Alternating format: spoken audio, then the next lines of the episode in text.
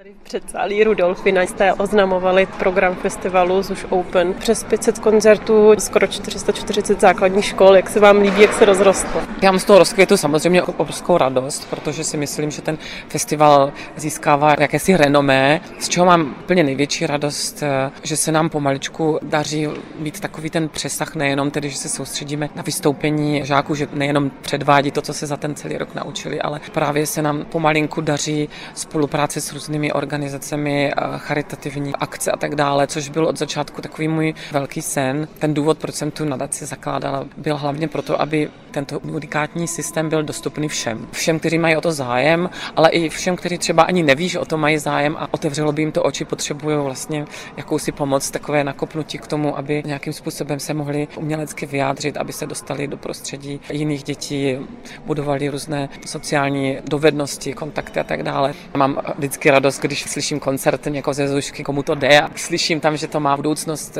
a že se tím třeba to dítě bude jednou živit. A právě budování kulturnosti našeho národa a to, co vlastně všechno v dnešní přetechnizované době potřebujeme, je právě dělat jako širokoplošně a je to potřeba poskytnout každému, kdo má o to zájem. Zazněla tady myšlenka, jak důležitou roli hraje při výchově dítěte Zuška. Myslím, že to bylo z úst Davida Marečka, ředitele České filharmonie. Jak vy na to vzpomínáte, na ty svoje léta? Co vám dali do té vaší profesní kariéry? Mě to dalo strašně moc. Já jsem zpívala tady v dětském sboru Kantilena, kde jsem trávila hodně času, ale já jsem původně jako dítě měla největší sen, že budu klavíristka. Zpěvačka to mě ani vlastně nenapadlo, že bych to mohla v budoucnu dělat profesionálně. A kromě toho, že jsem samozřejmě se naučila v té zušce strašně moc od paní učitelky, vlastně se tam vyučuje teorie a tak dále, tak tam šlo i o takový ten lidský aspekt, o to vybudování si toho vztahu s tím učitelem. Ten učitel tedy pro mě, ta paní učitelka mě neučila jenom ten klavír, ale byla to taková nějaká mentorka, co se týkalo nějakých morálních zásad. Přesahuje zcela jenom rámec nějakého učení se konkrétního nástroje nebo tance. Tam vznikají velice silné a důležité vazby, které přesahují úplně do jiných oblastí. Vy žijete trvale v Berlíně. Jak často se dostáváte sem do České republiky na vystoupení? Tuším, to vaše poslední bylo v rámci eh, Pražského jara. No. Jak často vy sem jezdíte a jestli teď asi v těchto dvou týdnech se na vás můžeme těšit víc v rámci právě ZUŠ Open?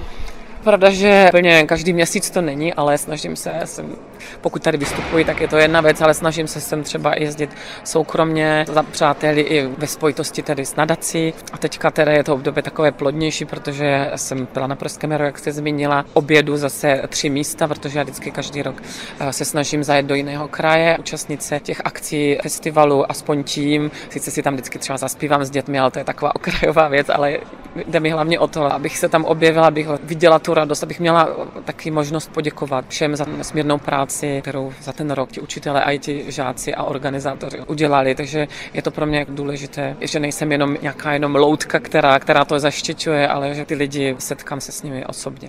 Vedle v Umělecko-průmyslovém muzeu se otevírá výstava vašich šatů. Vy jste jich tam věnovala asi 14, tuším. Mluvila jsem i právě s vaší dvorní návrhářkou, pokud to tak můžu říct, Danielou Flescherovou. Co je důležité pro vás, když zpíváte, aby šaty měly? Co vám mohou dovolit? Já myslím, že samozřejmě kromě té estetické stránky pro zpěváka je strašně důležité, aby se v těch šatech cítil nějakým způsobem pohodlně. Pokud vás někde něco tlačí nebo tak, tak člověk nepodá ten, ten výkon, který by chtěl, ale já co si vlastně na té spolupráci, která už trvá, myslím, že nejméně 25 let s Danielou, cením, že Daniela Fleischerová je člověk, který není jenom obyčejný modní, skvělý modní návrhář, ale je to jako velice kulturní žena, která se zajímá o hudbu, které jsem vždycky, když jsem po ní chtěla nějaké šaty, tak se prvně ptala, a co budeš zpívat? Sama si to poslechla, jak by si to představovala, co by vlastně ty šaty měly vyjadřovat emocionálně, jaký by měly být barevnost a tak dále. Takže to byl vždycky takový jako dlouhý proces a to je velmi neobvyklé a myslím, že hodně mých kolegyň i zahraničních mě toto spolupráci závidí. Čeká benefiční koncert pro budoucnost na Pražském hradě. Na koho se tam můžeme těšit, tedy kromě vašeho vystoupení a co vás čeká ještě do konce roku? Na koncertě se mnou vystoupí česká sopranistka Simona Šatorová, italský basista Luca Titoto a mexický tenor Rolando Villazon. Hrát bude Collegium 1704 s Vaškem Luxem a na programu zazní tedy barokní a klasicistní hudba. A potom hned odjíždím do Barcelony, kde budu zpívat Monteverdi opeře Koronovace Popej a dirigovat bude výrazná osoba barokního světa Jordi Saval.